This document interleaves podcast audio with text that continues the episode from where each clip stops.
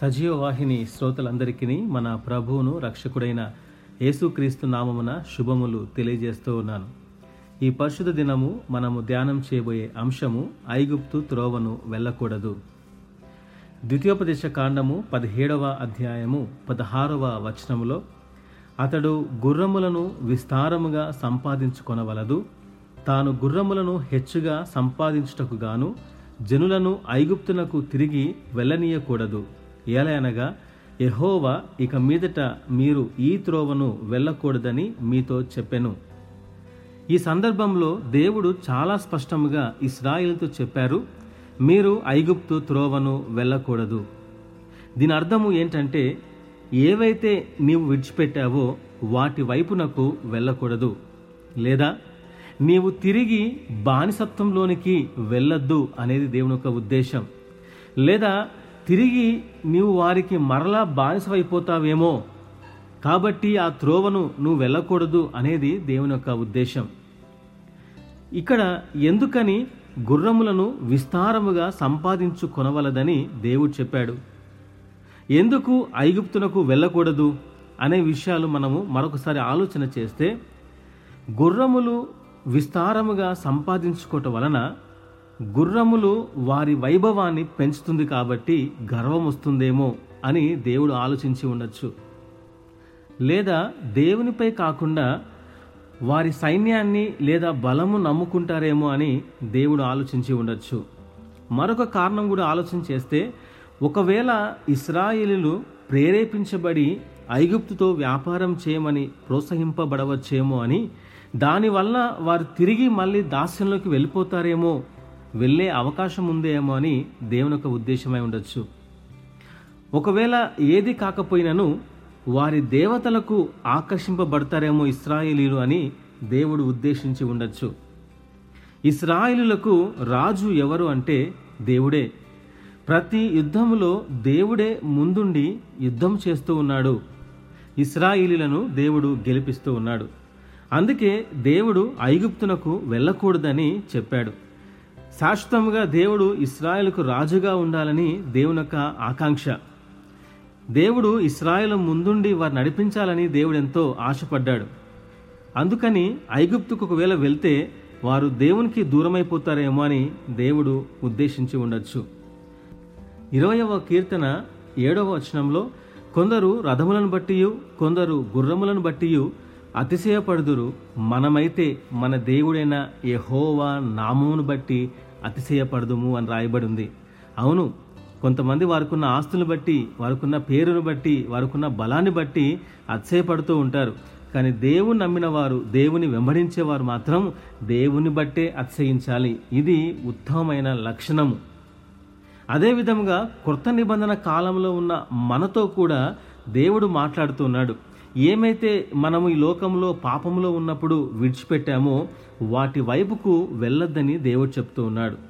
మనము తిరిగి బానిసత్వంలోనికి వెళ్ళొద్దని మరలా బానిస కావద్దనేది దేవుని ఉద్దేశమై ఉన్నది. కానీ అనేక సార్లు విశ్వాసి పాత జీవితం వైపుకు ఆకర్షించబడుతూ ఉంటాడు. ఎందుకని పాత జీవితం వైపుకు ఆకర్షించబడతాడు? ఎందుకని విడిచిపెట్టిన పాత స్వభావం వైపుకు మరలుతూ ఉంటాడు? ఎందుకని ఆ పాత జీవితాన్ని కోరుకుంటాడో ఈ దినము మనము ధ్యానం చేద్దాం. వాక్యము జీవితాన్ని మారుస్తుంది. వాక్యమే మనతో మాట్లాడుతుంది. మనం గనక వాక్యాన్ని వినుటకు మన చెవులిచ్చి వాటిని ఆచరించుటకు మన హృదయంలో దాచుకుంటే ఎంతో మేలు. అందుకే వాక్యమును నిర్లక్ష్యం చేయదు ఈ పరిశుద్ధ దినము మూడు విషయాల్ని మీ ముందుకు తీసుకొస్తాను. ఎప్పుడు విశ్వాసి ఏ సందర్భాల్లో పాత జీవితానికి వెళ్తాడో మూడు కారణాలు చూద్దాము. ఈ మూడు కారణాలు మీ ముందుకు తీసుకొస్తాను. ఒకవేళ పాత జీవితం వైపుకు ఆకర్షించబడకు ఈ కారణాలైతే ఈరోజు వాటి మనం సరి చేసుకోవాలి. సరి చేసుకున్నటకు దేవుడు అవకాశం ఇస్తాడు. మొదటి కారణము ఏమై ఉంటుందంటే సమస్యలలో జనులు కోరుకునేది పాత జీవితం. సమస్యలు ఒక విశ్వాసికి ఎదురైనప్పుడు తను వెంటనే పాత జీవితాన్ని కోరుకుంటూ ఉంటాడు. సంఖ్యాకాండము పద్నాలుగవ అధ్యాయము మూడు నాలుగు వచనాలు మనం గమనిస్తే ఆ సర్వ సమాజము అయ్యో ఐగుప్తులో మేమేలా చావలేదు. ఈ అరణ్యమందు మేమేలా చావలేదు. మేము కత్తివాత పడునట్లు యహోవా మమ్మును ఈ దేశంలోనికి ఏలా తీసుకొని వచ్చెను. మా భార్యలు మా పిల్లలు కొల్లపోవుదురు. తిరిగి ఐగుప్తుకు వెళ్ళుట మాకు మేలు కాదా అని వారితో అనిది వారు మనము నాయకుని ఒకరిని నియమించుకొని ఐగుప్తునకు తిరిగి వెలుదుమని ఒకనితో ఒకడు చెప్పుకొనగా అని రాయబడింది. ఈ సందర్భంలో ఇస్రాయిలకు సమస్య ఎదురైంది. ఆ సమస్యలో వారిలో వచ్చిన ఆలోచన ఏంటంటే ఒక నాయకుణ్ణి ఏర్పరచుకొని ఐగుప్తుకు వెళ్ళిపోవాలి అని నిర్ణయించుకున్నారు. ఆ సమస్యను చూడగానే వారిలో వచ్చిన ఆలోచనలు ఏంటంటే దేవుడు మమ్మల్ని చంపడానికి ఇక్కడికి తీసుకొచ్చాడా? మా భార్యలు కొల్లపోతారు కదా మేము తిరిగి ఆ ఐగుప్తుకే ఆ బానిసత్వానికే ఆ ఫరో చేతి కిందకి వెళ్ళటం మాకు మేలు కాదా అని వారు ఆలోచన చేస్తూ ఉన్నారు. ఎందుకు ఈ విధంగా వారు మాట్లాడారంటే సంఖ్యాకాండము పదమూడవ అధ్యాయము మొదటి రెండు వచనాల్లో దేవుడు మోషేకు ఏమని సెలవిచ్చాడంటే ఇస్రాయిలులక పన్నెండు గోత్రముల్లో ఒక్కొక్కని నియమించుకొని ఆ పన్నెండు మందిని కనాను దేశమును సంచరించి చూచుటకు పంపమని దేవుడు మోషేకి సెలవిచ్చాడు. ఈ పన్నెండు మంది కనాను దేశమును చూచుటకు వెళ్ళి వారు తీసుకొచ్చిన సమాచారము చెడ్డ సమాచారం తీసుకొచ్చారు. వెళ్ళిన పన్నెండు మందిలో పదకొండు మంది చెడు సమాచారాన్ని ఇస్రాయేల్కు చెప్పారు. వారు మనకంటే బలవంతులు మనం వారిని జయించలేము అది మన వల్ల కాదు అని వారు ఇస్రాయిల్ని ఎంతగానో దుఃఖపరిచారు. ఈ చెడు సమాచారం విన్నప్పుడు ఇస్రాయిల్ చెప్తారు కదా ఇక్కడ మేము చచ్చిపోవడానికి వచ్చామా? దేవుడు మమ్మల్ని చంపడానికి తీసుకొచ్చాడా? ఈ నాయకుడు ఈ మోషే నాయకుడు మమ్మల్ని ఈ విధంగా చేశాడు కాబట్టి మేము మాకు నచ్చిన ఒక నాయకుడిని ఏర్పాటు చేసుకొని మేము ఐగుప్తుకు వెళ్ళిపోతే ఎంత బాగుండు అని ఆలోచన చేశారు. ప్రియమైన వార్లరా ఇక్కడ ఒక విషయాన్ని గమనించాలి. విశ్వాసికి సమస్య ఎదురైనప్పుడు ఆ సమస్యను జయించే శక్తి అవసరం లేదు అని దేవుని సేవకునిగా నేను అంటాను. మరి ఏం కావాలి? సమస్యకు ఎదురు వెళ్ళే శక్తి ఉంటే చాలు సమస్యను జయించే శక్తి అవసరం లేదు. విశ్వాసి సమస్యను జయించాలి అంటే ముందు సమస్యకు ఎదురెళ్ళాలి. తర్వాత యుద్ధం చేసేది మనల్ని ప్రేమించే మన దేవుడే యుద్ధం యహోవదే. అందుకే మనం యుద్ధం చేయాల్సిన అవసరం లేదు. ఎదురు నిలబడితే చాలు. మీరు ఊరక ఉండి దేవుడు చేసే కార్యములు చూడమని చెప్పాడు. నేడు ఆయన రక్షణను మీరు చూడమని చెప్పాడు. ఊరక ఉండి అంటే అవిశ్వాసపు మాటలు మాట్లాడమని కాదు. సమస్యకు ఎదురు నిలబడు. నేను నీ పక్షాన యుద్ధం చేస్తాను అని దేవుడు సెలవిచ్చాడు. కాబట్టి ఇక్కడ మనం గమనిస్తే ఈ ఇస్రాయేలీలు మొట్టమొదటిగా వారి జీవితాన్ని మనం చూస్తే సమస్యలు ఎదురైనప్పుడు వారు ఐగుప్తుకు వెళ్ళాలని కోరుకున్నారు. ఫరో చేతి కిందకి వెళ్ళాలని కోరుకున్నారు. ఆ బానిసత్వంలో ఉండాలనే కోరుకున్నారు. ఆ శ్రమలే వారికి ఆ పాత జీవితమే ఆ భయంకరమైన బాధలే వారికి ఆ సమయంలో సంతోషాన్ని ఇచ్చాయి. ఒకవేళ నీవు కూడా సమస్యలు ఎదురైనప్పుడు ఎందుకు దేవుని నమ్ముకున్నాను? ఎందుకు ఈ ప్రార్థనలు? ఎందుకు ఇంత విశ్వాసము? ఎందుకు దేవుని కోసం ఎదురు చూడాలి? ఆ పాత జీవితమే బాగుంది కదా అని అనుకుంటూ ఉన్నావా? ఒకవేళ అలాంటి ఆలోచనలు వస్తే ఇప్పుడే క్షమాపణ కోరి ప్రభువా ఈ సమస్యలు ఎదుర్కొనటం నాకు శక్తి దయచేయని ప్రార్థన చేయి. నీవు యుద్ధం చేసేది నీవు కాదు అనేది గుర్తుపెట్టుకో. యుద్ధం యహోవాదే. మనం చేయాల్సింది ధైర్యంగా వాటిని ఎదుర్కోవాలి. రెండవ కారణాన్ని మీ ముందుకు తీసుకొస్తాను. పాత జీవితం వైపుకు వెలుటకు రెండవ కారణం ఏంటంటే అత్యాశ వలన జనులు పాత జీవితంలోనికి వెళ్తారు. మొదటి సమయాల గ్రంథము పదిహేనవ అధ్యాయము పంతొమ్మిదవ వచనంలో గమనిస్తే నీవు ఎందుచేత ఎహోవా మాట వినక దోపుడు మీద ఎగబడి ఆయన దృష్టికి కీడు చేసితివనెను? సమయలు సౌలుతో అన్న మాట ఇది. దేవుడు సౌలుకి ఇచ్చిన సమాచారం ఏంటంటే ఈ అమాలయకుల దగ్గరికి వెళ్ళి వారికి ఉన్న సమస్తాన్ని నిర్మూలన చేయి ఎందుకు నిర్మూలన చేయాలంటే ఇస్రాయేలకు వారు కీడు చేశారు. ఐగుప్తులో నుండి రాగానే అమాలేకులు ఇస్రాయేల్కు విరోధులై మార్గమందు వారి మీదకి వచ్చారు కాబట్టి దేవుడు అక్కడ అమాలేకుల మీద ప్రతీకారం తీర్చుకోవడానికి ఆలోచన చేస్తే సౌలు ఏం చేశాడంటే అక్కడ ఎగబడ్డాడంట. దోపుడు మీద ఎగబడి మంచి వాటిని దాచిపెట్టాడు. ఎంత భయంకరమైన లక్షణం ఇది. ఎగబడుట అంటే అర్థం ఏంటంటే అత్యాశ. దేవుడు చాలాసార్లు మన విశ్వాస జీవితంలో కూడా ఏమని సెలవిస్తాడంటే కొన్ని విషయాల్లో వాటి జోలికి వెళ్ళొద్దు వీటిని ఆశించకూడదు అక్కడికి వెళ్ళకూడదు వాటి వైపు చూడకూడదని చెప్పినప్పుడు ఈ అత్యాశ ఏం చేస్తుందంటే దేవుని మాటకు విరుద్ధంగా పనిచేసే విధంగా మనల్ని పురుగొల్పుతూ ఉంటుంది. చాలా భయంకరమైన లక్షణం. విశ్వాసికి ఎప్పుడు కూడా అత్యాశ ఉండకూడదు. ఆశ నిగ్రహము అనేది ఫలము. కాబట్టి ఆశా నిగ్రహం నిగ్రహ శక్తి అనేది మనకు ఉండాలి. ప్రతిదానికి ఆశపడటం వలన మనం దాన్ని సంపాదించలేం కానీ ఉరిలో పడతామని వాక్యం సెలవిస్తుంది. ఈ రోజుల్లో అయితే మరీ భయంకరమైన పరిస్థితుల్లో విశ్వాసులు ఉన్నారు పోటీ అయిపోయింది. పక్క వారిని కంపేర్ చేసుకుంటూ మాకు ఆ వస్తువులు లేవు మాకు ఆ ఆర్నమెంట్స్ లేవు మాకు ఆ హోదా లేదని చెప్పి వాటి కోసము ప్రయత్నం చేస్తూ ఉన్నారు. వాక్యం ఎప్పుడు కూడా డబ్బులు సంపాదించుకోవద్దు మనం ఆస్తులను సంపాదించుకోవద్దని ఎక్కడ చెప్పలేదు కానీ వాటి మీద ఆశ పెట్టుకోవద్దని వాక్యం సెలవిస్తుంది. అందుకే అత్యాశ అనేది చాలా భయంకరమైనది. అది మన విశ్వాస జీవితాన్ని పాడు చేస్తుందనే విషయాన్ని మనం గుర్తుపెట్టుకోవాలి. దోపుడు మీద సౌలు మహారాజు ఎగబడ్డాడు. ఆయన ఒక రాజ్యం మీద రాజుగా ఉండి కూడా దోపుడికి ఆశపడ్డాడు. కొన్నిసార్లు పాత నిబంధనలో దేవుడే అంటాడు కదా దోపుణ్ణి దోపుడిని పంచుకోమని చెప్తాడు. కొన్నిసార్లు దేవుడు వద్దని చెప్పాడు. కాబట్టి వద్దు అన్నప్పుడు ఆగటము చెయ్యి అన్నప్పుడు చేయటము విశ్వాసి లక్షణమే ఉండాలి. రక్షించబడ్డాము అంటే ఇంకా మనది అంటూ ఏది లేదు. వాక్యం ఏం చెప్తుందో దేవుడు మనకి ఏం చెప్పాడో అవే మనం చేయగలగాలి. మన సొంత నిర్ణయాలు తీసుకుంటే మన ఆత్మీయ జీవితాన్ని మనం కట్టుకోలేం. మోషే జీవితాన్ని గమనిస్తే మోషే సివిల్ ఇంజనీర్. ఆయనకి మంచి జ్ఞానం ఉంది. పిరమిడ్స్లో కూడా ఒక పిరమిడ్ మోషే కట్టాడని చెప్పి చరిత్ర సాక్ష్యం ఇస్తుంది. అయినప్పటికీ దేవుడు మోషేను పిలిచి దేవుని మందిరం కట్టమని కొలతలు చెప్పినప్పుడు ఎక్కడ కూడా మోషే తన సొంత జ్ఞానాన్ని ఉపయోగించలేదు. కానీ సమస్తము దేవుడు సెలవిచ్చినట్టుగా చేసెను అని ఆ మందిరము కట్టబడే అధ్యాయాలలో ప్రతి చోట ఈ మాటను మనం తరచుగా చూస్తాము.